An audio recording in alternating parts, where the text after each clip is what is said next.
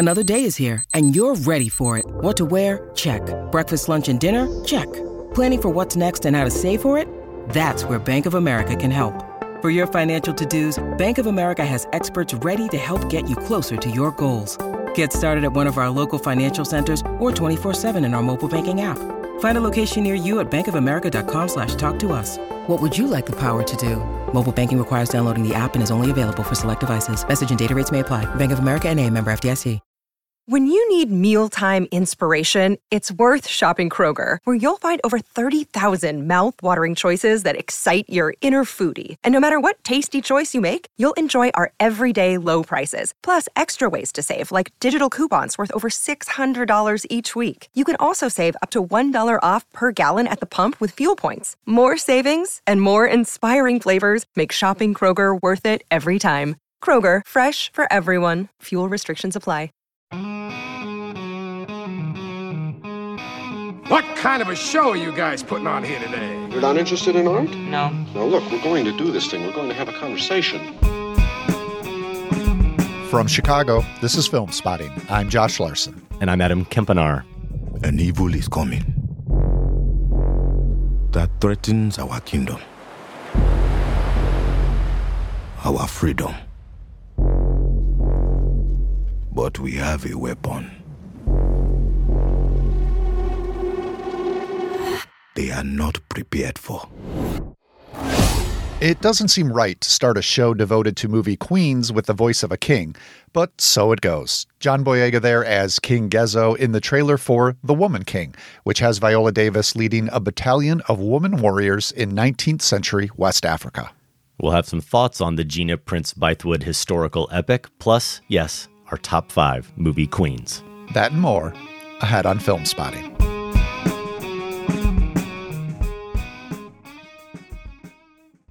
Welcome to Filmspotting. Josh, I'm of course interested to hear what you thought of The Woman King, but I'm even more interested to hear about your 4DX screening of The Oh, Woman King. I good I am gracious. so out of touch. I didn't know this was a thing. I have yet to have the 4DX experience. do do I have to wait for you to tell me that or can you give me some nuggets now? Uh, I, I can fill you in and warn you far, far away. I had no idea what this was either, Adam. It was the only screening that worked in my schedule. And this should this should tell you what you're in for. You I went up to the counter to get the ticket, said, here for the Woman King, 305. And he looks at me and says, You know it's 4DX, right? I said, Same thing you did. No. What is that? And he begins What does to, that mean? to describe it. And I immediately figured likely I'm going to be the only one in the theater. Um, you know, afternoon on a weekday. I said, you know what? If no one else is in there, is there any way you can turn it off? No go. He couldn't do it. So yes, maybe you did this at Disney. I think the Muppets show at Disney might have had some version of this. Not as bad as what I experienced. Basically, your sh- your seats t- tilt, move, shake, at times punch you in the back. There was a water button that I had a choice of pushing on or off. I did leave it on for about two minutes until during an early fight scene, I was literally spritzed after like a throat was cut, which what was uh-huh. supposed to be blood, but I'm sure it was like tepid water that had been sitting in the arm of the chair for three weeks. Disgusting. Fans are blowing on you. Lights are, strobe lights are flashing at you. It was miserable. Adam, I, at a certain point, I had to, whenever it would really start going during the fight scenes, stand mm-hmm. up and just stand in the theater, like with my arms folded, waiting for the seats to stop so I could sit down again. I I am sorry to anyone involved in inventing this technology. I'm sure a lot of work put into it. I'm sure some listeners enjoy it in some way, but it was pure hell. It is a miracle. Not old man Larsen. It is a miracle that I enjoyed The Woman King as much as I did. It it might be a 8 out of 5 star movie, Adam, but but the 4DX reduced it to the rating that I'm going to go with. Give us two years. We'll be doing our top five 4DX movie experiences. Oh, Lord Almighty. Later in the show, we'll share some non 4DX thoughts on the number one film at the box office last weekend. It was Gina Prince Bythewood's The Woman King. I also had a chance to catch up with Brett Morgen's David Bowie Fantasia Moonage Daydream. We'll talk about all that and more. But first, movie queens. Last week, when we teased this top five, we were wondering just how rich of a topic this actually was. We did end up I believe, with two picks in common, and that's because they're both really good picks from really good movies. But otherwise, Josh, we have standalone unique lists. Yeah, and I would say I know one of the crossover picks is something we both watched for homework. So that's always a good thing when these lists give us a chance to catch up with something for the first time. And we both like the film a lot, and it sounds like the central performance as well. Mm-hmm. Oftentimes, with film spotting top five lists, we have to go through a whole explanation of what our criteria was. This one seems like maybe your favorite movie Manimals. Pretty straightforward, Josh. well, I mean, Manimals, I would argue, are quite a complicated concept. But yeah, we didn't want to overthink this one, right? I know some creative suggestions came in on social media. I love hearing those. I'll name a few in my honorable mentions, but here it was really a matter of going through the most notable portrayals of queens on screen, picking my favorites, and then trying to justify those picks. Think a little yeah. more deeply about them. Why is this a favorite of mine? What's interesting to say about it? So maybe there's themes that will arise as we go through our picks. I think most of mine probably reckon in some way with the personal and the political, how or if a woman can pursue her dreams, her desires while being a queen, true to her royal duties. That was not the case, though, with my first pick, Adam. We can dive right in here. If you want this pick, it's purely for the fun and the design of the performance. At number five, I'm going with the evil queen, voiced by Lucille La Verne in Snow White and the Seven Dwarfs from 1937. Somehow, I couldn't find a place for the Evil Queen on my top five Disney villains list. I did that back in 2014 with Tasha Robinson. So I'm trying to make up for that oversight here. Lucille La Verne is the voice of the Evil Queen in Disney's first animated feature. It was her final film role after a stage and screen career that went back to the 19 teens. In her vocal performance here, what I really liked about it is she never loses her regality even as the queen descends further and further into mad jealousy of Snow White. Magic mirror on the wall, who now is the fairest one of all? Over the seven jeweled hills, beyond the seventh fall, in the cottage of the seven dwarfs, dwells Snow White, fairest one of all. Snow White lies dead in the forest. The huntsman has brought me proof. Behold her heart. Snow White still lives, the fairest in the land. Is the heart of a pig you hold in your hand. The heart of a pig? Then I've been tricked. That's Moroni Olsen as the magic mirror, another key part of the film, of course. And this is a double role, as the queen does transform herself into an old hag to trick Snow White. Laverne does the vocals there too. My voice. My voice. oh, perfect disguise.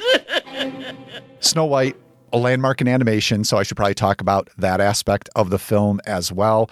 And it is that transformation scene, which is absolutely one of the movie's highlights. It starts with the queen's reflection in the goblet that she's holding, which has the magic potion. And then the fine lines and the sharp angles of the queen's character design, they get sucked up into this swirling psychedelic vortex. The camera even appears, you know, this being animation, of course, to move around her 365 degrees until we land on this rounded and bulbous form of the hag. It's incredible work that holds up after 80 some years. Now, over on Twitter, Giovanni at Giovanni underscore C.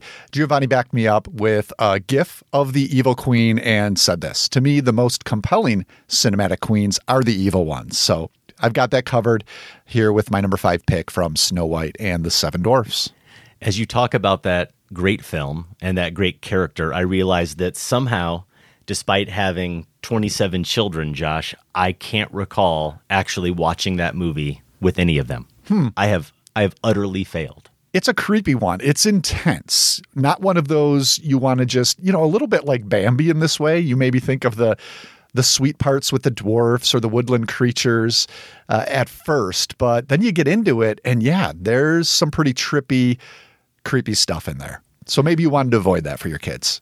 My number five movie queen is Kirsten Dunst as Marie Antoinette in Sofia Coppola's Marie Antoinette, a film I haven't seen since it was reviewed here on Filmspotting many moons ago. Our producer, Sam Van Hallgren, sitting in the chair opposite me, he was a huge fan of this film.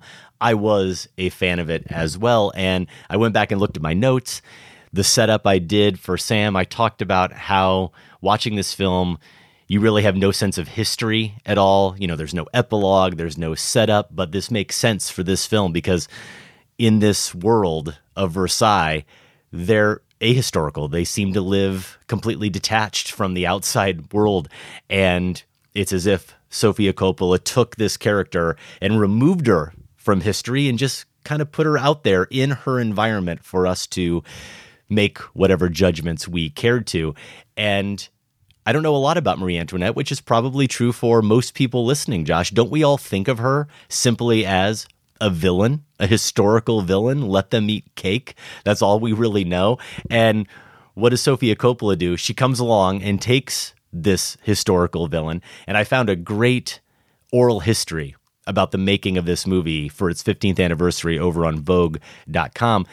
Sofia Coppola says it. My attitude was, how would Marie want a movie about her life to look?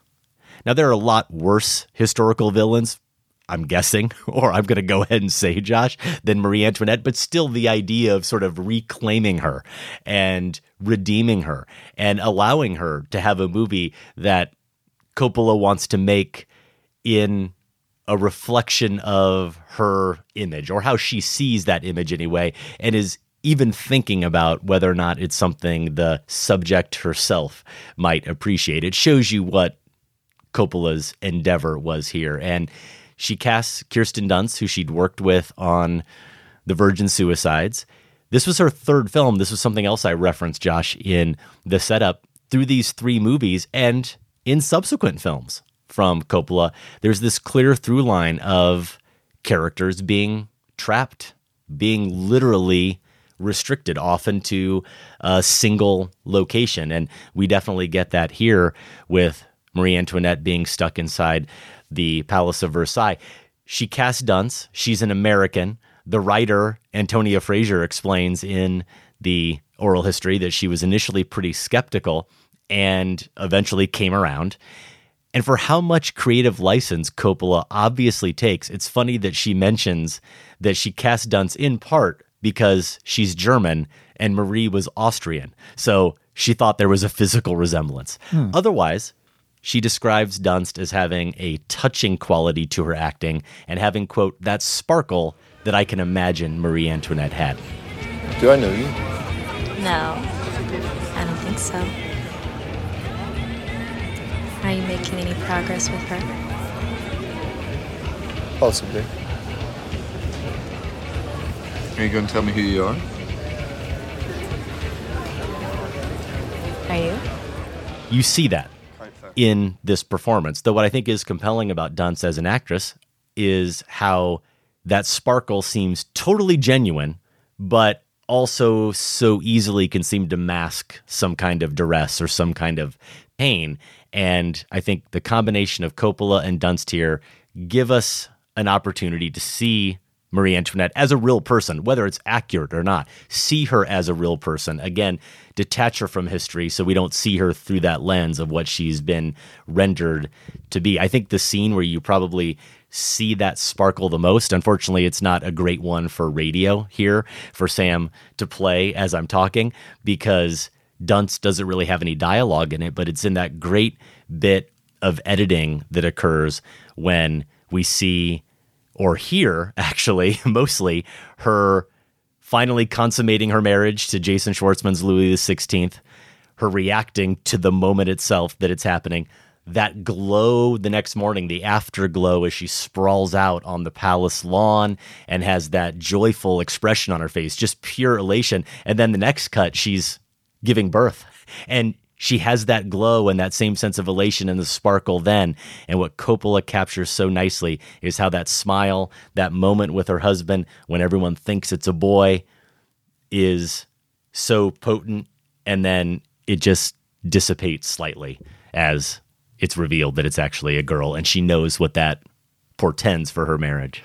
As you were describing that Coppola interview, you know, talking about what Marie Antoinette might have wanted her life to look like on screen, it makes me think this movie does play at one level like a celebrity photo spread of her in Vogue. You can see all of these images being something that would be splashed across some glossy magazine pages. And I think that's maybe the surface level to take Marie Antoinette, but for me, like The Bling Ring, particularly, and other of her films, it's one of those movies I appreciate more time uh, each time I revisit it.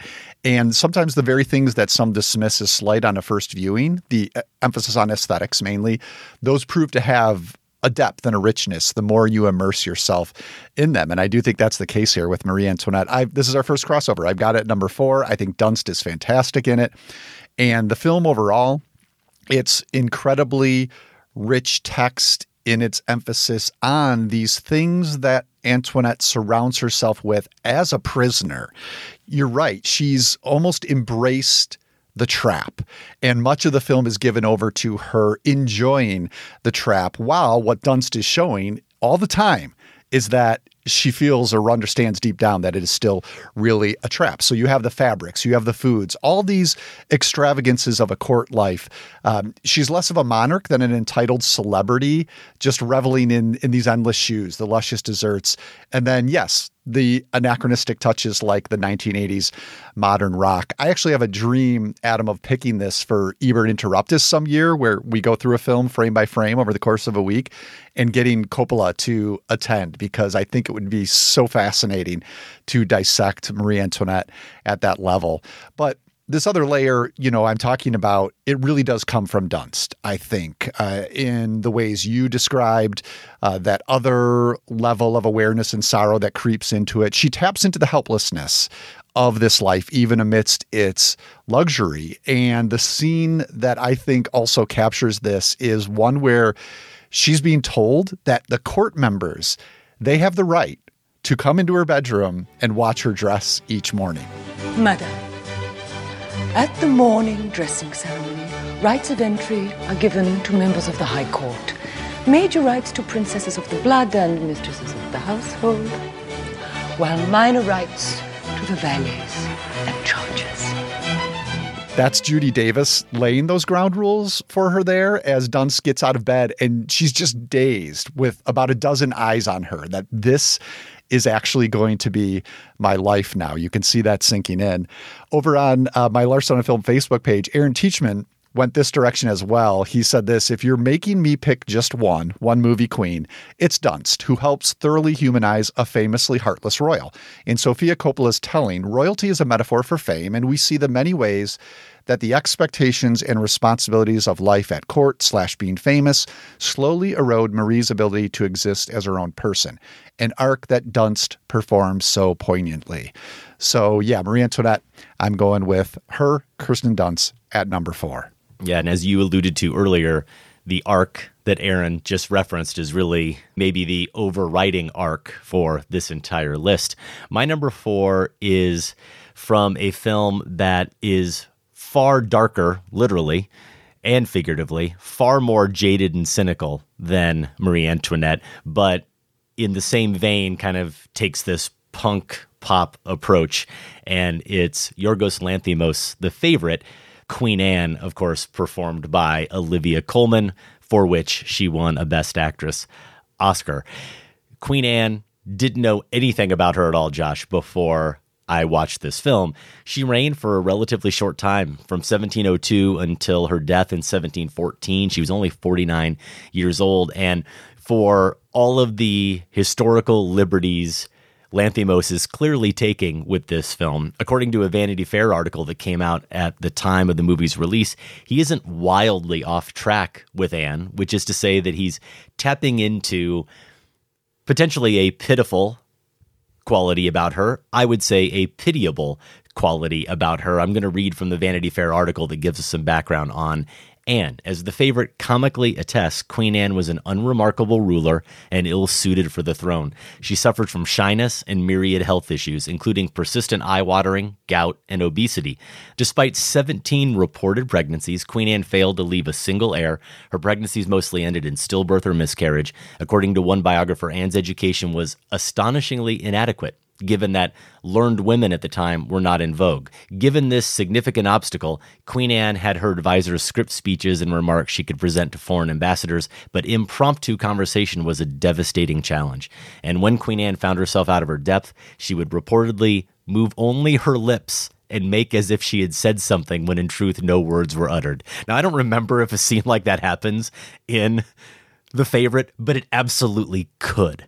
I can see the director of Dogtooth and this film injecting a scene like that because that is that is utter absurdity. That is the kind of thing that would only happen in a royal house where everyone has to pretend that what's happening right in front of them maybe isn't happening right in front of them because the queen is actually doing it. So, look, there is a pathetic quality to Colman's Queen Anne that again seems as if it was rooted in reality. And she is, for a lot of the film, by various scheming characters, an object of derision. She's embarrassed frequently. I mean, the line that stands out to me in the film, I love when Rachel Weisz says to her, You look like a badger.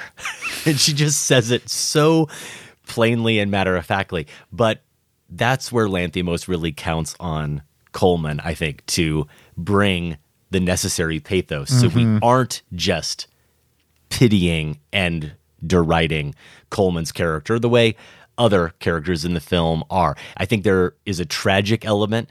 Actually, the genius of the film, and I argue this during our review, is partly that all of the characters, no matter how terrible they are, the main characters, no matter how terrible and manipulating and conniving they are, there is a tragic element to all of them in that they all seem utterly incapable of happiness.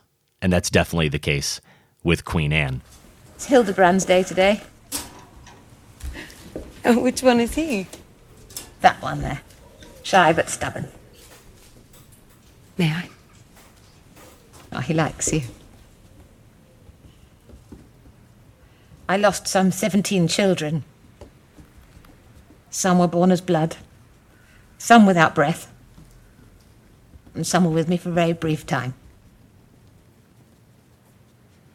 Oh, my dear although not an actual child like Marie Antoinette, not a teen, there is a childlike quality to Colman's Queen Anne. There's something about her where she just seems to be constantly expressing this need to be loved the same way a child does. And in that way, she does stand alone from other queens on my list. Not that they don't also exhibit human traits like that or are vulnerable or have emotion, but you don't really see, as I recall, you don't really see the opposite side of it from the queen, which is that very forceful, in control, even if she's pretending. You're aware here that she's always pretending if she's ever acting anything more than kind of put upon or needy. I'm ready for the Russian ambassador. Who did your makeup? We went for something dramatic. Do you like it? You look like a badger. Oh, are you going to cry? Really? Well, what do you think you look like? Badger. Do you really think you can meet the Russian delegation looking like that? No. I will manage it. Go back to your rooms. Thank you. Yeah, she's very easily manipulated and there's a lot of conniving, as you said, going on here. I do think there's a level of manipulation on her part too, which is connected with what you're saying about Colman's performance that she brings to this. Of course, Colman is going to bring an incredibly well-rounded portrayal of this woman. She has a weary ferocity because you sense she's weak and scared about that and lashing out almost like a dying animal in some scenes. So I gave a lot of consideration to Olivia Colman in the favorite. Probably looking at my list here would be my number seven pick as I have it now. So definitely she's an honorable mention for me. Would you say maybe like a dying badger? You could. I suppose you could. I don't know don't know if I want to be that cruel, but sure. Let's go there. All right, my number 3 pick. This is Queen Elizabeth the First played by Bette Davis in The Private Lives of Elizabeth and Essex.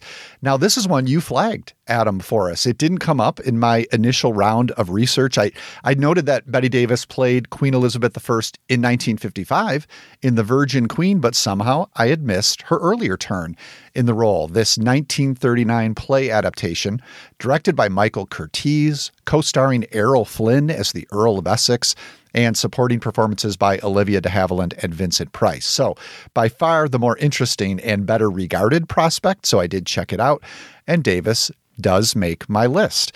It was really helpful, Adam, to have the context of our 2020 Bette Davis marathon while watching this. I'm not sure I would have fully appreciated what she's up to here without those other films mm-hmm. under my belt. I think the word unapologetic came up a number of times during the course of that marathon, and that is how Davis plays Elizabeth. Even though she's torn by her conflicting desire for Flynn's Essex and her grip on power and how she doesn't know if giving too much to one is going to loosen the other, she doesn't play for the audience's sympathy for a moment, even less so than mm. I hmm. think Colman in The Favorite.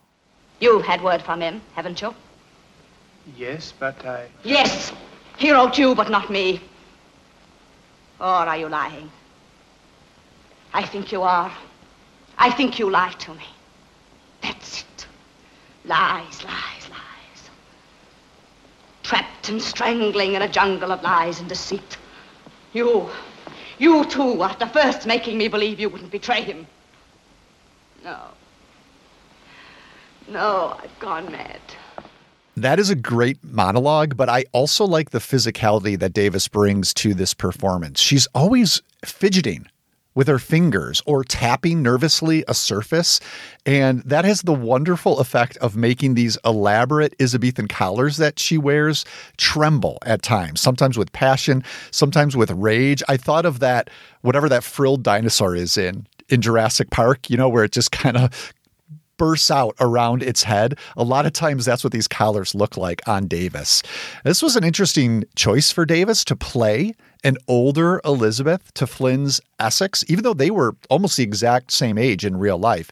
And she also does it under frightful white makeup, this garish red wig. In some scenes, her eyebrows don't even seem to be there. In others, they're kind of wildly painted on.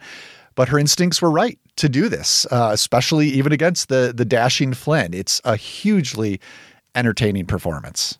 It really is, and it's my number three. I love it when homework pays off I feel Bette Davis as Queen Elizabeth I absolutely belongs at this spot on the list. You said it, Curtiz, 1939, the year after Jezebel, which was my favorite film, if I recall correctly, from our Bette Davis marathon, the same year as Dark Victory, which we also talked about. It's the same year she won the Oscar for Jezebel as Queen Elizabeth is deeply immersed in this love hate relationship with Robert Devereux, the Earl of Essex, who is played by Flynn. And I actually haven't seen a ton of Errol Flynn performances, and watching him here just reminded me, Josh, that he must have been the prettiest man on the planet at the time. In fact, he must have been the prettiest person on the planet. Like it's not it's not fair to Davis or any leading lady to have to compete with that. Maybe that's it's why she not. went the makeup route that she did. Maybe so. She figured I might as well go way the other direction. But competing with each other is what the characters are doing throughout this film, and the movie would have us believe that they are both in love with each other. I'm not sure it completely pulls off the the notion that they both are that deeply in love with each other, but she recognizes his ambition and doesn't fully trust him. And she's right too, because he is ambitious and he's seeking a certain title that carries a lot more weight than the Earl of Essex. You mentioned it, a great deal is made of Elizabeth's seniority.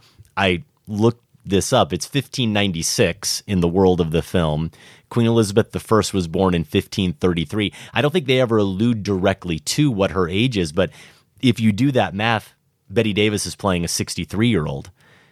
Robert Devereux is born in 1565, so he's only 30 or 31. Right. And that's that's exactly how old. You said it both Davis and Flynn were at the time this is made, but yeah, she's caked in the makeup to make her look older and she's got a rival in the younger girl from her court who's played by De Havilland who pines for Devereux.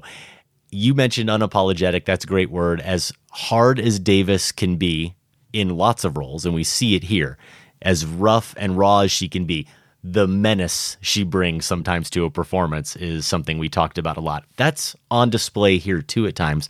But what really does stand out in her portrayal of this royal, you were getting at it with the the ticks she has and the little nervous habits that she has. It really humanizes her. And in contrast to some other queens who may be talked about on our list, she is fragile Davis doesn't have a problem expressing that side of her. She leans into the fragility, she leans into the volatility of having to maintain her status and fulfilling her duty while also being a woman. Look, he can't answer. He daren't answer. If your majesty will let me tell you. Go on then, tell me. Unfortunately, it was you yourself who called the fleet back from Cadiz before my plans had been carried out. Unfortunately, the Spanish treasure fleet, with 12 million ducats, lies beneath the waters of Cadiz harbor, sunk by the Spaniards themselves, while Essex, against the advice of Howard and Raleigh, gathered fame for himself by storming the town. There was naught else to be done in honor, madam. It was for the glory of England. For the glory of Essex. I had so much fun with this movie that after I saw it, I told my wife about the film. She had no idea, as I didn't before I watched it, about this relationship between the Earl of Essex and Queen Elizabeth I. And I walked her through the whole thing, and she did say, It sounds like it was made by a man. and I think she is onto something to the extent that, spoilers, the Errol Flynn character comes out as much as any character in this film can come out on top. He comes out on top. He gets to be the tragic hero. And I think Bette Davis's character just gets to be the tragic character in the film. But that doesn't diminish at all Davis's performance. Yeah, I'm thinking about the final image, which is Yeah. is pretty haunting and and does speak to that. Um, and um, yeah, he does he does play that part. And there was some background I was reading up on about this negotiations over the title. Um, you know, Flynn apparently wanting his character's name in the title. I think there's even an alternate title for this film that art imitating life. Yeah, life that does, imitating art. Yes, that does not have his name. So so there was probably a little bit that behind the scenes and going on on screen as well. Well, not a queen, but a woman king next when we review the new Gina Prince Bythewood historical epic, then finish up our top five movie queens. Plus, Adam's review of Moonage Daydream, a doc about one of our most regal rock stars, David Bowie. Stay with us.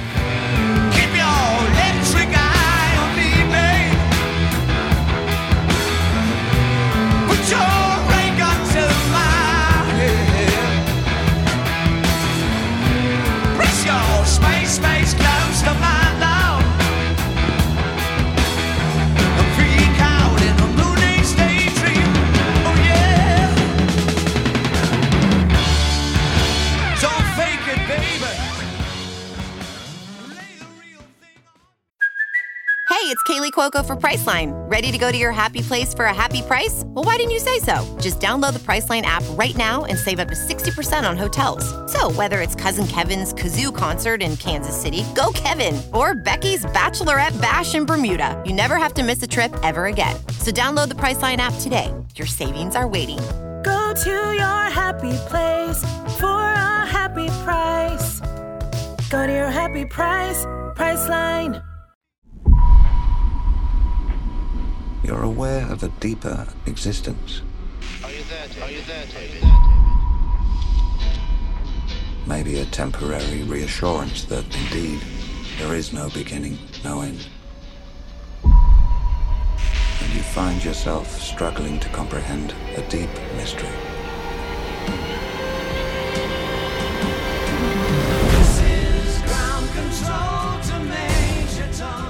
That's the one and only David Bowie in the trailer for Moonage Daydream, director Brett Morgen's new documentary about Bowie. It's currently playing in limited release, including on IMAX screens. Morgen is the director of Cobain Montage of Heck, the Jane Goodall doc Jane, and The Kid Stays in the Picture about producer Robert Evans. Adam, documentary, is that the right word for Moonage Daydream? And did you see it in IMAX or 4DX? Fortunately, I only saw it in IMAX. Okay. Josh, though I'd love to know what the 4DX experience with Bowie and this film would be. Just a lot of glitter. Do not push the, of water button. Do not push the water button. Good advice in general, I think, Josh. Based on my experience with Brett Morgen's work, you mentioned some of the titles, but I'm also thinking of Chicago 10 along with the Cobain documentary. I went into this kind of expecting an aural assault. After all, this is a movie about one of the all time great rock showmen and performance artists. And I do realize that's a reductive summation of his approach to documentary, but I also don't mean it pejoratively. I, I like that non talking head, immersive collage approach, which is what we get here. But what surprised me is the extent to which Morgen has done exactly what good filmmakers do. He tailored his style and form to match his subject. So we get a thoughtful, meditative, almost trance inducing rumination on the meaning of art and life. Because that's Bowie, or at least the, the journey that Morgen traces on screen with Bowie. This movie charts the evolution of Bowie, the extraterrestrial, to Bowie, the humanist, Bowie, the artist who is obscuring himself and who at one point we hear say that when you're a rock star, it's never really about the audience. What the rock star is doing has nothing to do with you or me. And he's not saying it in a dismissive way or an arrogant way. It's accurately, I think, describing the weird relationship that we have to our rock stars and rock stars have to their audiences. Nevertheless, as he unmasks himself and presents his true self to the world, to whatever extent anyone can do that, much less David Bowie, the more open he becomes, the less isolated he becomes, the more empathetic he becomes. All those things are are interconnected. I think you can get what I mean when I say meditative just from the beginning of the trailer that Sam played there.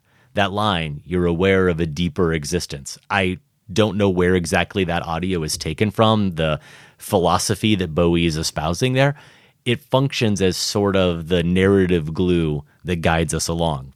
Morgen returns to it multiple times amidst all the interviews and music and performance scenes. You get Bowie's wisdom said in that kind of hushed, monotone voice, like a hypnotist, gently encouraging you along to some other plane. And in that way, Moonage Daydream is an immersive aural experience. I brought a pen with me. I was trying to be a professional, Josh. I was going to take notes during this film, and apparently I grabbed a bad pen. No ink. Mm. Normally, I wouldn't regret that. I mean, that would be disaster for you. That's really part of your process, and you're great at it. You always got to have a backup pencil, Adam. See, this is where you think after all these years in the biz, I would be better prepared. I normally wouldn't regret it, but here I really did because I lost count of the number of times I wanted to make note of an idea. And not a note about the film per se. I actually mean an idea, like something Bowie was wrestling with or Morgen was wrestling with through Bowie that provoked some idea or connection in me. And I want to be clear, I, I was not high. the movie will make you feel like you are, though. One thing I wasn't able to jot down, but I do remember. And I want to end with this. I watched it two days after we taped our discussion of Blonde. And I was so struck by the similarities and differences between Marilyn Monroe and Bowie, Hmm. who I think you can also classify as a pretty famous blonde, despite all the, the red hair and other multicolored wigs he would put on. Pop culture icons. I'm not equating them necessarily in terms of suffering, but difficult family relationships and upbringings. Artists who become and then inhabited or were sort of stuck in character in life through the makeup, through the wigs, through their outfits. Norma Jean as Marilyn, David Bowie as Ziggy Stardust, Aladdin Sane, whoever. Audiences projecting onto them whatever they want to see and hear. But the key difference is watching how comfortable Bowie is in his artificial skin and how uncomfortable and the way Dominik portrays it, how horrified and terrified Marilyn constantly is. And I have I have two potential explanations if I'm giving credence to the portrayals that both films give us. One would be that Bowie was the type of artist, and Morgen does devote some real attention to this, the type of artist who had a myriad of ways to express himself. He just had that talent. He had those faculties. He wrote poetry. He obviously wrote music. He wrote screenplays. He could paint. He could sculpt. He was interested in producing films and video. Of course, he could also act and did often act. Marilyn was reliant on a system to allow her to express herself. She was also reliant on a system dominated by men, which leads me to my second thought, which is what if Bowie's ease with his persona and the ease to which he could express himself is actually tied back in some way to his gender? That he, because he was a man, was inherently afforded a freedom to grow and explore and challenge and provoke and perform without the threat of constant objectification. They were both objectified in their own ways. You become an iconic artist on the level that they both did, you're going to be consumed and commodified. What I'm trying to get at are the implications of why only one of the two was so much better at navigating that messy terrain. And that's just one of those connections, one of those ideas that while I'm in this trans like state watching this film, those are some of the things I was thinking about. It really does kind of take you outside yourself, which seems appropriate for Bowie. There's got to be a Warhol connection between the two also. Isn't there an Andy Warhol a Bowie song, right? So I don't I don't know anything more beyond that, but just thinking of Warhol's, you know, interest in Monroe's image as Mhm. well. So yeah, makes makes sense, especially having just seen Blonde that your mind would go there. Moonage Daydream is currently playing in limited release. It's expanding to more theaters this weekend. Next week, here on Filmspotting, we are going to talk about Olivia Wilde's Don't Worry, Darling. And I saw your tweet earlier today, Josh. You're bringing the heat.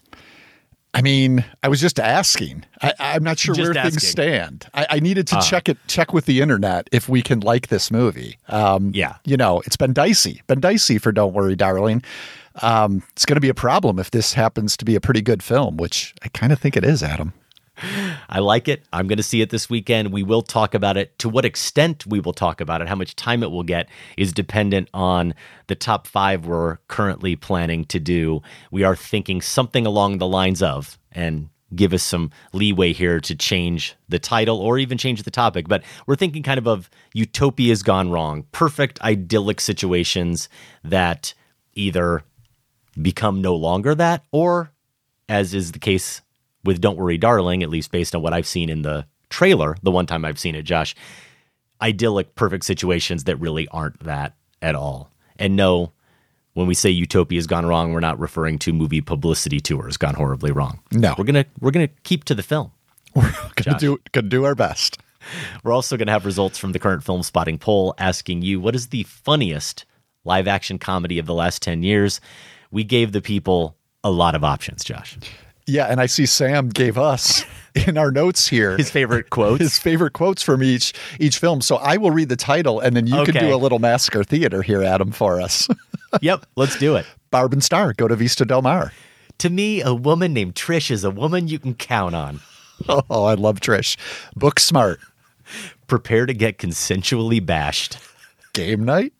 I don't remember who says this. Oh, How can I forget this? Rachel McAdams, I it think. was I'm pretty sure. Oh no, he died. Girls Trip. Just grapefruit him. Pop Star. My apple crumble is by far the most crumblest, but I act like it tastes bad out of humbleness. Trip to Italy. oh man, I can't do a, a Michael Caine. I'm not going to bury another Batman. I love that you gave yourself a warm up there. I did. The I had to. death, That's how you do. it. You have to say Mike O'Kane. the death of Stalin. All the best doctors are in the gulag or dead. Lastly, your last option if you're keeping track at this Yeah. point. What we do in the shadows. Oh man, I don't know what accent is perhaps being applied here. I don't remember this exact line, even though it's such a good one. I'm going to make it radio friendly. I think of it like this if you're going to eat a sandwich, you would just enjoy it more if you knew no one had effed it. I mean, really. Words of wisdom. Shadows is really no surprise here, Josh, way out ahead in this poll. And my first choice was my beloved trip to Italy. It it needs to be more beloved, apparently. Oh, Not- no. Not, not doing well. Filmspotting Nation has abandoned you They in your time of need. A24 now trip to Italy. I I feel so out of touch, Josh. You can vote in that poll and leave a comment at filmspotting.net. We love to give away free things, Josh, and we have some digital passes to see the new Confess Fletch starring Jon Hamm taking over the role made famous in the 80s by Chevy Chase. Confess Fletch is now in theaters, on digital, and on demand. Hamm does star as Fletch, an investigative reporter who becomes the prime suspect in a murder case and must figure out who really done it. I love Sam's question here. For a chance to win one of those digital passes, see the movie for free. All you got to do is email us, feedback at filmspotting.net. In the subject line, put Fletch, or you can put John Cocktoaston, and in the body, tell us an 80s comedy that is more quotable than Fletch. Mm. Because this may not be possible, you may also just admit that Fletch is the most quotable movie of the 80s. Oh, man. Would you say that? I mean, it's all going to depend on. I think I have said it. I think Sam and I did this top five list. Really? Okay. I probably only saw Fletch once or twice. So this is the kind of thing it's gonna it's gonna have to be a movie you lived with, right? You just lived and Oh, yeah. breathed. And I guess do you consider Ghostbusters a comedy or is that a different Mhm. genre? Is that No, it's action a comedy. comedy? That's up, the one that's that a comes to mind that might give Fletch a run for its money. Okay. Confess Fletch is now in theaters, on digital, and on demand. It's rated R for Miramax.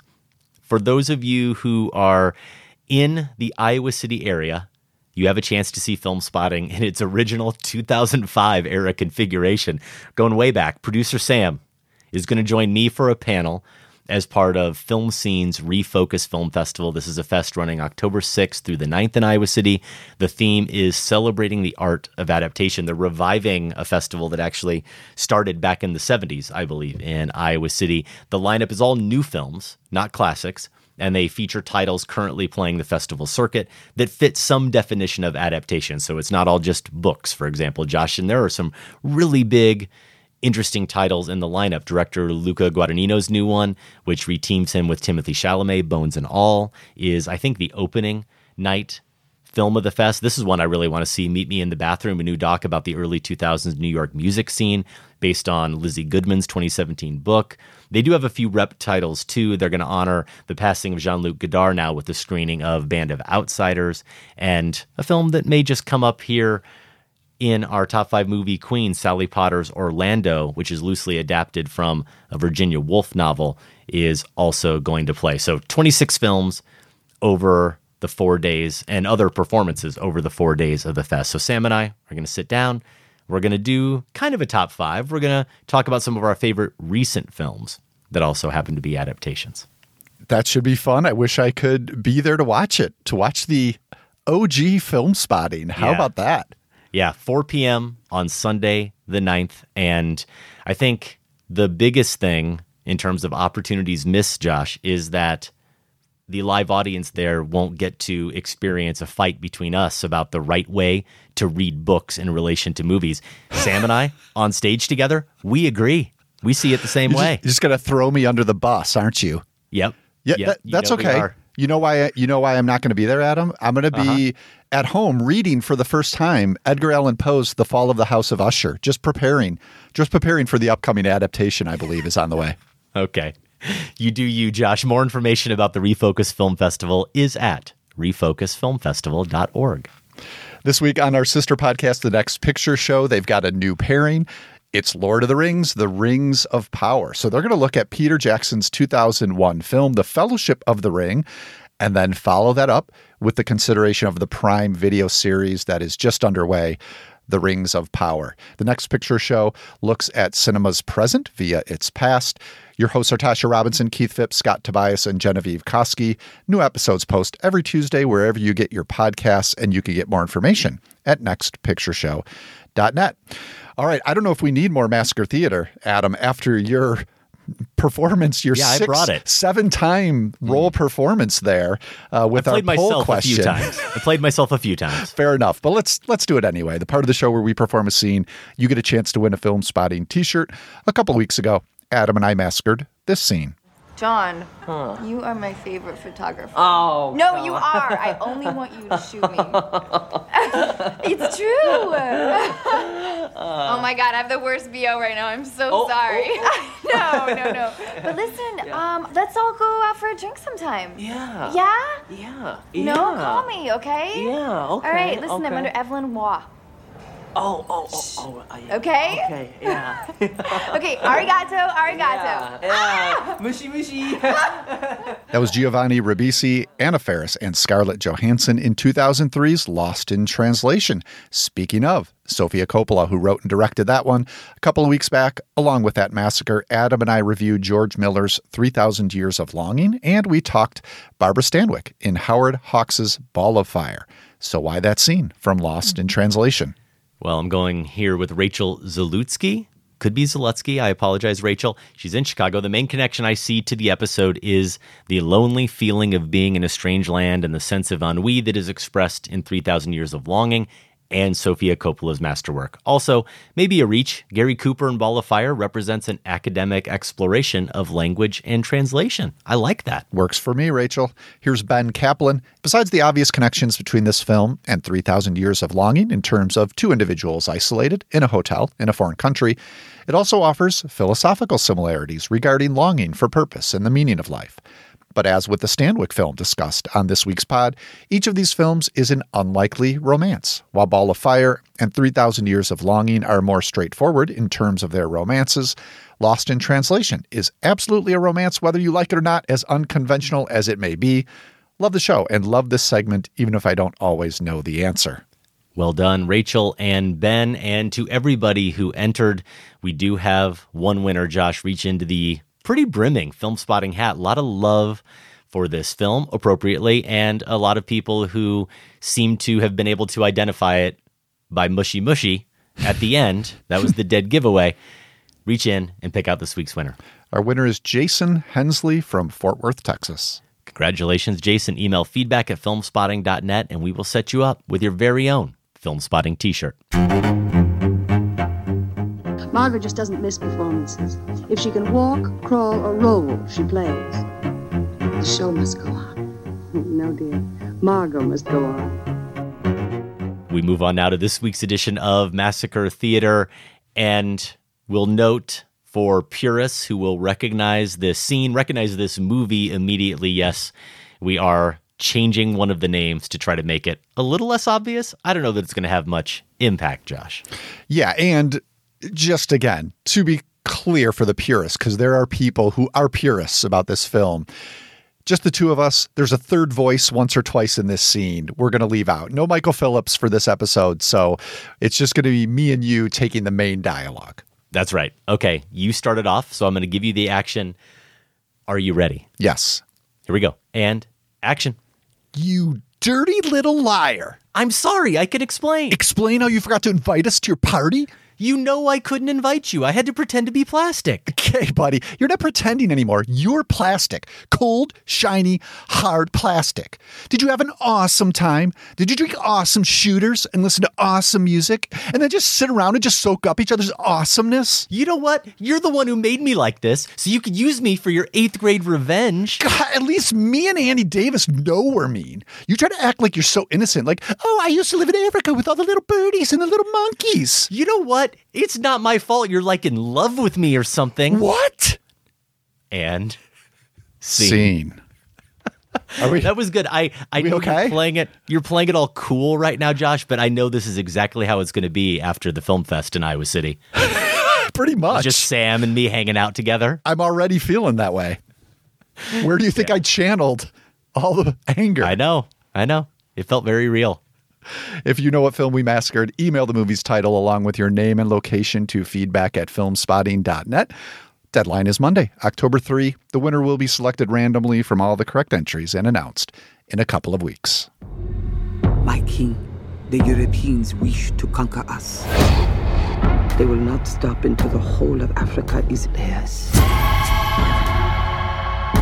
We must fight back for our people. Nanisca, you're asking me to take them to war. Some things are worth fighting for. Don't know.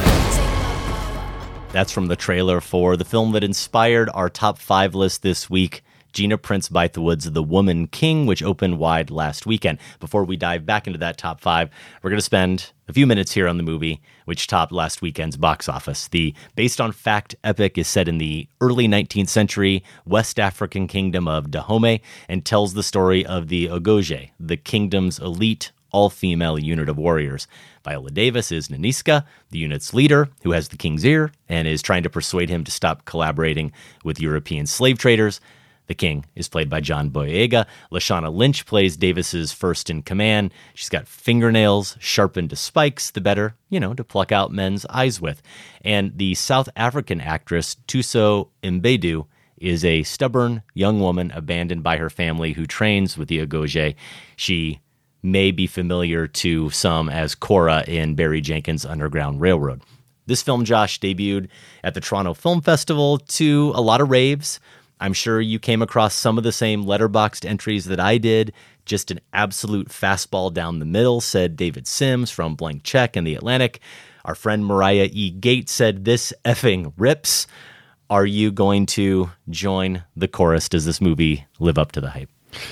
I mean, I liked it. Maybe I'm not that high on it just because I didn't see it in the festival, uh, you know, venue, perhaps, but I thought it was quite good. I appreciated it mostly, I would say, as a widening of history. And that isn't to say this is historically accurate in every way. I've already uh, appreciated reading uh, one or two pieces that talk about, you know, the actual kingdom of Dahomey and how it aligned with some of the things in the film and did not in other ways. So I'm not saying that to say that this is, you know, historical record, but it's definitely doing something different in terms of acknowledging the role of women in African military history.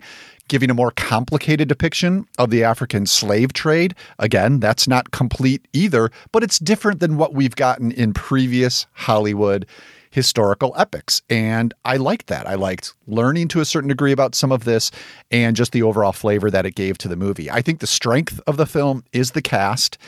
What these actors do, particularly Davis, she just has, as you would expect, both fiery resolve and a deep sorrow to her portrayal here. She's the highlight, but I do think Thuso Mbedu is very good as this uh, young recruit, and Lashana Lynch jumps out as well. Gets way more to do here than she did in the Bond film, where I felt like she was just just kind of wasted actually in that part and here you get to see that fire that she can bring to the screen what all three of them and some of the others do is they just make these power plays geopolitical power plays that the movie is largely involved in, some court palace intrigue as well. They make all of that feel really personal. And each of these women has a personal reality they're struggling with that is connected with the larger political forces at play. That registers because of the performances. I think the screenplay to me can get a little. Uh, you can tell this movie wants to be a hit. So there's a lot of crowd pleasing conventional That's beats. a good way of putting it. you know, Josh. and and maybe maybe that's just me. What held me back? There's a romantic subplot did not work at all for me, but the other things do carry this for me. The action I think is great. Prince Bythewood gives a lot of uh, it's clean and ferocious at the same time the action i think she brings a lot of musicality to some of the other sequences too especially the ones depicting dahomey cultural rituals so yeah overall favorable in this film if i'm not quite as high on it as as others it's those reservations i've given Well, it turns out we saw the exact same film where we diverge is just in terms of to what extent we're going to let the favorable aspects outweigh maybe some of the less favorable. I'm definitely less high on this than most. I think people are overrating it, or I should say, I'm a little surprised at just how effusive the praise is, but only a little surprised. And you touched on this its crowd pleasing nature. Despite some of the suffering it depicts, it's undeniably rousing and uplifting. There's a testing scene, I'll describe it like the final challenge to become an Agojie, that's as thrilling as anything I've seen this year. I mean, I was about ready to get up and cheer in the theater. You've got Viola Davis naturally being an absolute force.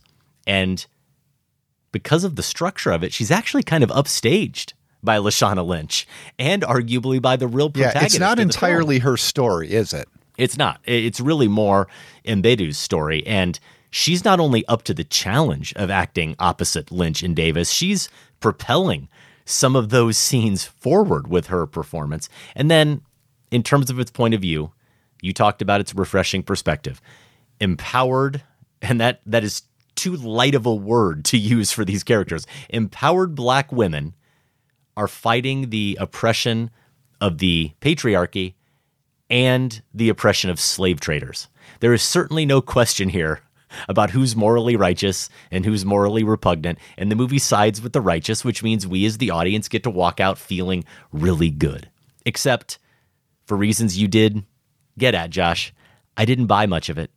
I thought the script was predictable. I thought it hit every conventional beat in cliche. I thought overall, despite the depth the performers bring to it, I think they have to do a lot of work that the script doesn't give them. I think the characterization and the character development are slim, and it's all predicated on way too many contrivances. Sam, our producer on Letterboxd, kind of paraphrased. I think his son Dave here.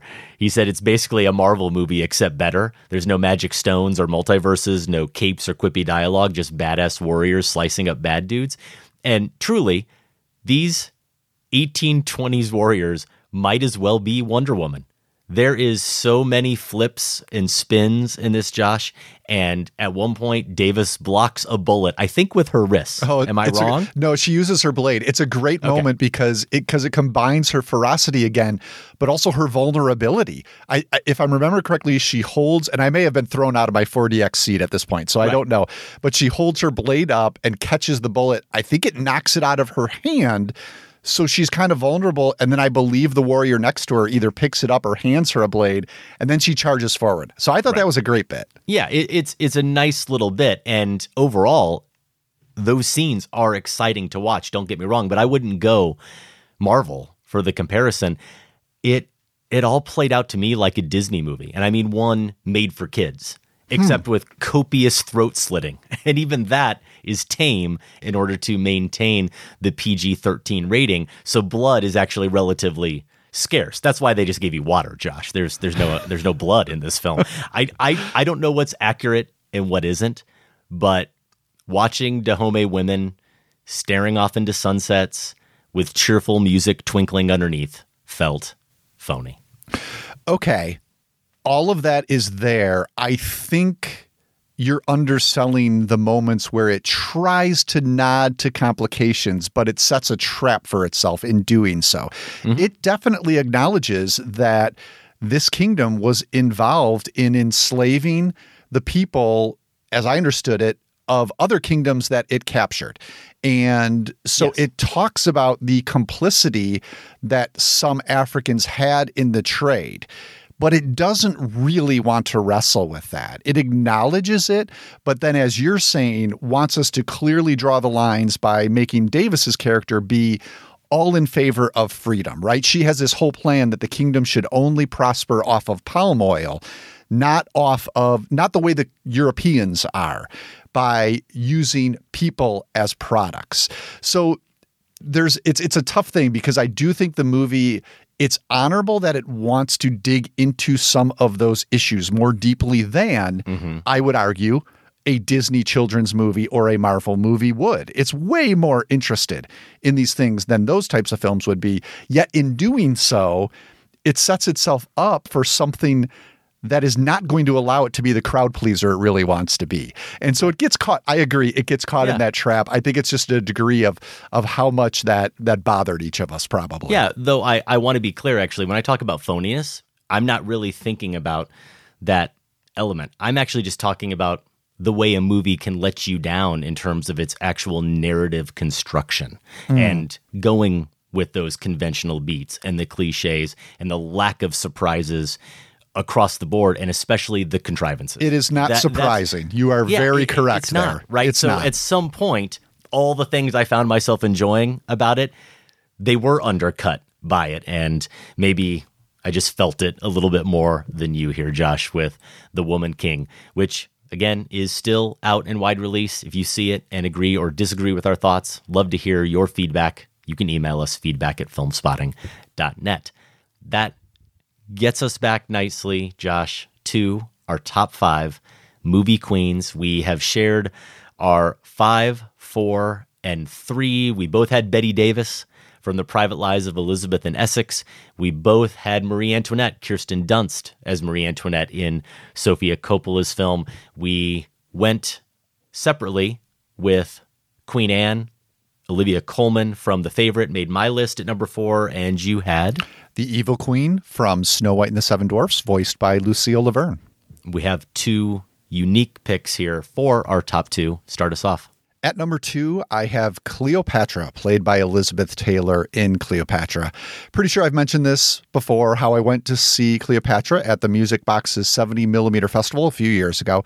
I'll admit, for me, mostly out of morbid curiosity, but Debbie and my daughters were interested. We usually try to make that a family event, so this was one we all agreed on.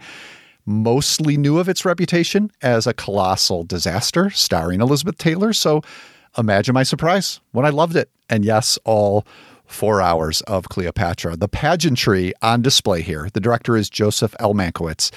It makes the other queens on my list look like paupers. They, don't know how to live, Adam. They don't know how to do it compared to what you see here. This is especially true for the nine minute sequence of Cleopatra's arrival into Rome. We have a parade of dancers, soldiers, musicians. It all culminates in Cleopatra's entrance on a towering replica of a sphinx pulled by got to be a hundred bare chested men. She's encased in this gown and cape of gold feathers, gets carried down to Caesar on the backs of more men. And here's where we get to the performance. Taylor calmly approaches him, playfully bows, and then gives him a wink. So, like Dunst in Marie Antoinette, Taylor is giving an anachronistic performance here in this historical drama that somehow works. Her Cleopatra is brash, she's carnal, she's very smart, she's a woman conqueror, especially in her scenes with Richard Burton as Mark Antony. You could not hold the territories under your command. True? Possibly. Then, Lord Antony, you come before me as a suppliant. If you choose to regard me as such. I do. You will therefore assume the position of a suppliant before this throne. You will kneel. So if Cleopatra ever rolls through your town, preferably in 70 millimeter, grab those tickets. I really don't think this one would work as well on the couch. I, pr- I probably would have drifted off at some point. I needed 70 millimeter for me to to fully appreciate this. I promise you that if I ever do finally catch up with Cleopatra, it will be in 70 millimeter and it will almost certainly be at the music box. There you go. My number two movie queen is following Bette Davis, another all time great actress. And that's Katharine Hepburn as Eleanor of Aquitaine from The Lion in Winter. This was a movie we talked about as part of a bonus conversation for our patrons when we were doing our Anthony Hopkins top five and filling in some blind spots. Oh, that's being- what it was. Yeah, I was trying to being really remember. disappointed that they didn't go with magic, but then I'm really glad I finally did see The Lion in Winter and that I can praise this performance and it can rate so highly on my list. Ebert, back in 68 when it came out, loved this movie, gave it four stars, and he nailed the biggest reason why The Lion in Winter is so good. He said, One of the joys which movies provide too rarely is the opportunity to see a literate script handled intelligently. Of course, if you don't have a skilled performer or a skilled set of performers intelligently handling that script, it doesn't really matter how literate it is. And this James Goldman screenplay, adapted from his play, has Hopkins and as King Henry II, Peter O'Toole, and not giving up an inch to him is Katharine Hepburn. Mhm. It all takes place mostly in one day around Christmas. Henry is trying to decide which one of his sons will inherit the crown. You know, that old yarn. Eleanor's determined that it be Hopkins Richard. So you get a conniving Hepburn, you get a caring maternal Hepburn, you get a dutiful servant of England Hepburn, and mostly you get a hilarious Hepburn who bickers and banters with O'Toole and delivers Goldman's barbs with delightful fervor. How hard do you find living in your castle?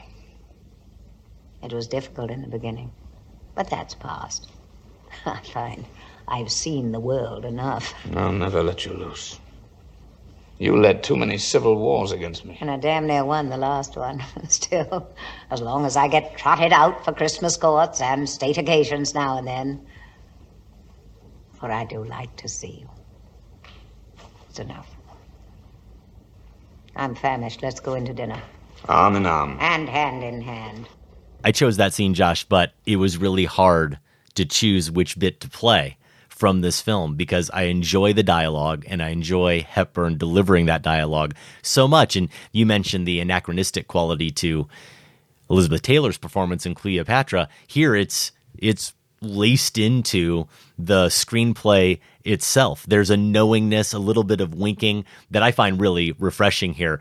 Another line I love is when she says, as her sons actually do pull knives on each other, she says, Of course he has a knife. He always has a knife. We all have knives. It's 1183 and we're barbarians. That's which, it. Which I love because I think I'm accurate in saying you can read two different ways. You can read it anachronistically, as if she's actually somehow saying from a vantage point of the future, saying, you know, this is the dark ages, essentially, we're barbarians. Or it's as if she's saying the contradiction. Ironically, it's 1183 and yet we're still barbarians, right? it Mhm, reads both mhm. ways. She has another line where she says, I know, you know, I know, I know, you know, I know. We know Henry knows, and Henry knows we know it. We're a knowledgeable family. I mean, that's great. And of course, Hepburn has so much more dexterity with that language than I just offered. She also has the great line in a world where carpenters get resurrected, everything is possible. She won her third Oscar for the performance. And although I haven't seen enough of the other nominees from that year to say she deserved it, I'm definitely not going to say she was undeserving based on her take on Eleanor of Aquitaine. She's wonderful. You like this movie way more than than I did, but um, she was definitely the highlight for me. In addition to all the great comedic stuff you talked about, I love the knives line. It's so good.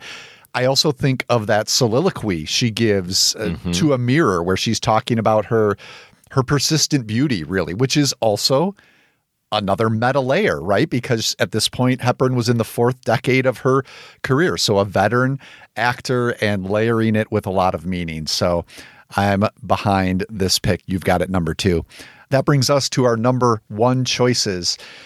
Well, we're partly doing this list, yes, because of the Woman King, but also the passing of Queen Elizabeth II, Adam. And so it seems only fitting to include a portrayal of her on screen. I'm going with Helen Mirren's turn in 2006's The Queen, written by Peter Morgan and directed by Stephen Frears.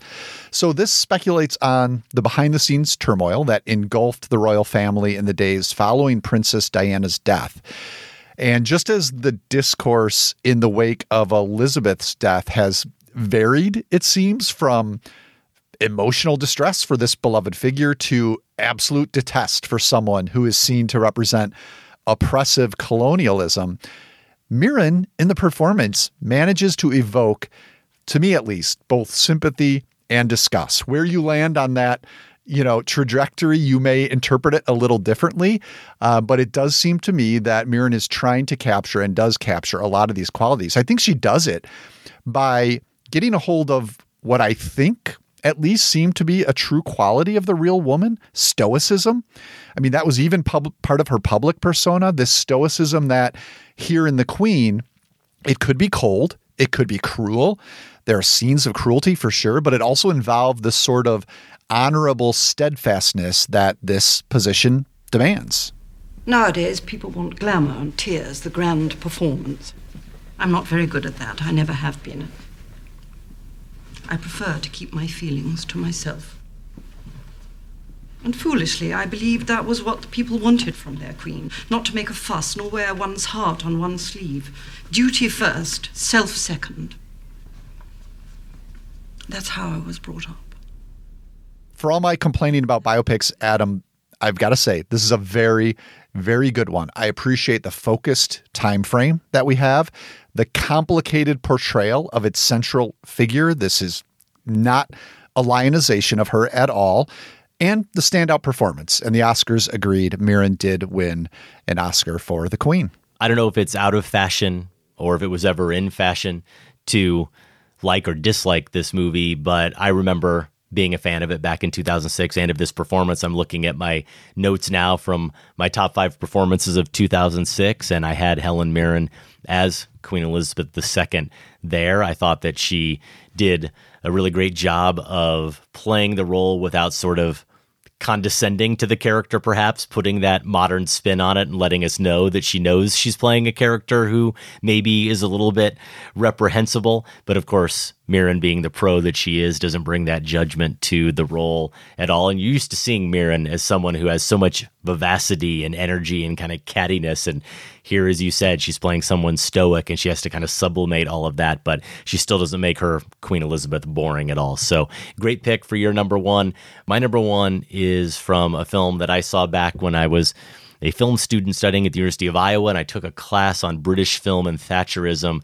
This movie just blew my mind at the time. Sally Potter's Orlando. The performance is Quentin Crisp as Queen Elizabeth I in Orlando. And I'll give you a little bit of background on the plot for those of you who maybe aren't familiar with it. You'll understand why it was mind blowing at the time. It's set just before the death of Queen Elizabeth in 1603, and she promises this nobleman that he can have a tract of land and build a castle on it, basically be set up for life however long life is for eternity, it seems, as long as he heeds her call to not fade, not to wither, do not grow old, the queen tells Orlando. And Orlando has the ability, it seems, Josh, in this magical world to pull that off and lives in the castle for a couple of centuries, but then at one point travels and is almost killed, wakes up and finds that now he's transformed into a woman. It's Swinton playing both of these roles, of course, Orlando as man and woman. And this is the surreal, sort of magically real universe that Sally Potter gives us within this historical epic. And of course, you've got a man, Quentin Crisp, playing Queen Elizabeth, 83 years old, playing Elizabeth at 67.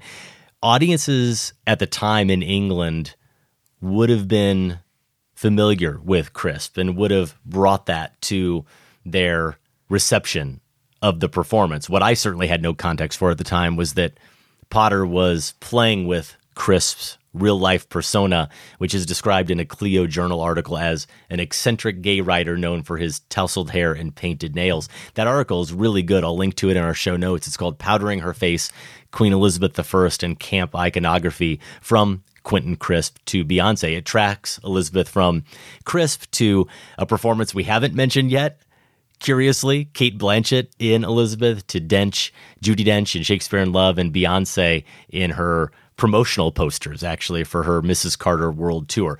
The writer says this while Kapur's film, speaking of the Blanchett version, highlights the camp sensibility of Elizabeth I, he is not the first. This historical figure has been frequently co opted as a conduit for camp provocation, as well as for feminist and queer subversions. Most notable is Quentin Crisp's performance as Elizabeth in Sally Potter's Orlando, which not only articulates Virginia Woolf's critique of gendered identity from the book on which the film is based, but also transforms Elizabeth into a postmodern camp icon. And rewatching scenes from this today, Josh, you just see the kind of subdued devilishness that Crisp brings to his Elizabeth. There's a little bit of recognition on his part of the provocation of this whole endeavor, but without overplaying it, without winking at the audience too much. That's really, I think, the the trick of the performance. And because of that, because of the subversion that he and Potter are engaged in and how well they pull it off, this for me was for sure going to make my list, and I've got it all the way up at number one. You see soon after how she fades and falls away. So passeth in the Is this a worthy topic from one so clearly in the bloom of youth to one who would desire it still? Fair Virgo, gracious Majesty, your um, bloom is legendary. And these were, of course, not the sentiments of our son, uh, but of a poet. Now, what would please you? All that is mine is here for your pleasure. All you call yours is mine already. It's fascinating stuff, and somehow I've never seen this one, even though I do remember it being this breakout for Swinton. So I will have to rectify that. Those are our top five movie queens. Now, I mentioned Elizabeth, the Cate Blanchett film, Josh, and I imagine that's an honorable mention for the both of us. Yeah, it's number six for me. We're going to be in trouble that we didn't include it on either of our lists. I think she is so good there. And as you mentioned, a breakout for her too. You could also include her as Galadriel in Lord of the Rings as a queen performance. I think so. Blanchett, a natural for these types of roles. Speaking of Tilda Swinton, an honorable mention for me was her White Witch slash Queen in the Chronicles of Narnia. I also considered Angela Bassett's Queen Ramonda in Black Panther. We've got Wakanda Forever coming up here. And so she was top of mind for me. I think she's really good in that film. Judi Dench. She came up in passing, Adam, but three times a queen, not once on our lists. She played Elizabeth I in Shakespeare in Love, Queen Victoria in Mrs. Brown, and Queen Victoria again in Victoria and Abdul. So I said earlier, we got some fun suggestions on social media, and I wanted to mention this one that came in from Chris Carlson at Rock1991 Punk on Twitter. Her Majesty of the House of Xenomorph. So, course, referencing the yeah. alien queen of aliens. I like that. And then I have to apologize, Adam, to our own PA, Betty Lavendero, and a friend of mine, Kate Myrick. They both suggested Julie Andrews' Queen Clarice Rinaldi from The Princess Diaries. Just made me feel terrible, made me feel like a bully to have to report that even with Julie Andrews in it, who, of course, is quite charming, and even with Anne Hathaway in the film, I'm not a fan, was not a fan, I should say, when The Princess Diaries came out. So, due for a reappraisal, I'm sure. I, I will I will pay my penance on that one.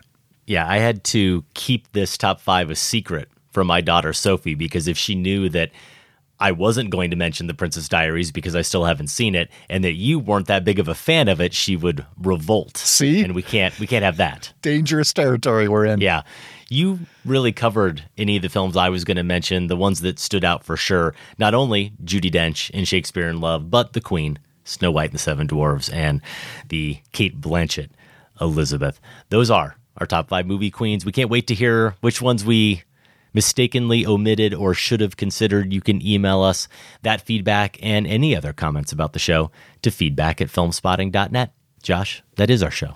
If you want to connect with us on Facebook, Twitter, or Letterboxd, Adam is at Filmspotting and I'm at Larsen on Film. In the show archives at filmspotting.net, you can find reviews, interviews, and top fives going back to 2005. You can also vote in the current Filmspotting poll, which asks, What is the funniest live action comedy of the last 10 years. To order show t-shirts or other merch, visit filmspotting.net slash shop, and you can subscribe to our weekly newsletter at filmspotting.net slash newsletter out on digital this weekend A Jazzman's Blues. That's a period drama from Tyler Perry. In limited release, you can see Blonde. It's opening here in Chicago. Comes to Netflix on 928. We discussed that last week here on Filmspotting. Catherine Called Birdy is also out. A teenage girl in medieval England navigates life and tries to avoid the arranged marriages her father maps out for her. That's based on Karen Cushman's award winning children's book, Lena Dunham directs in wide release. You can see a re release of Avatar, you know, if you're into torture. You want to go and with me, Adam? Are we going to no, go? No, I'm, I'm good with not reappraising that just yet. Also, Olivia Wilde's Don't Worry, Darling, which Josh has seen. I will see. We'll give it some time for sure on next week's show. And we're also going to have a top five that ties back to that film. Maybe something like Utopia's Gone Wrong. You'll have to tune in to find out. Filmspotting is produced by Golden Joe Deso and Sam Van Hallgren. Without Sam and Golden Joe, this show wouldn't go. Our production assistant is Betty Lavendero. Thanks also to Candace Griffiths and the listeners of the Filmspotting Advisory Board. And special thanks to everyone at WBEZ Chicago. More information is available at WBEZ.org. For Filmspotting, I'm Josh Larsen. And I'm Adam Kempenaar. Thanks for listening. This conversation can serve no purpose anymore. Goodbye.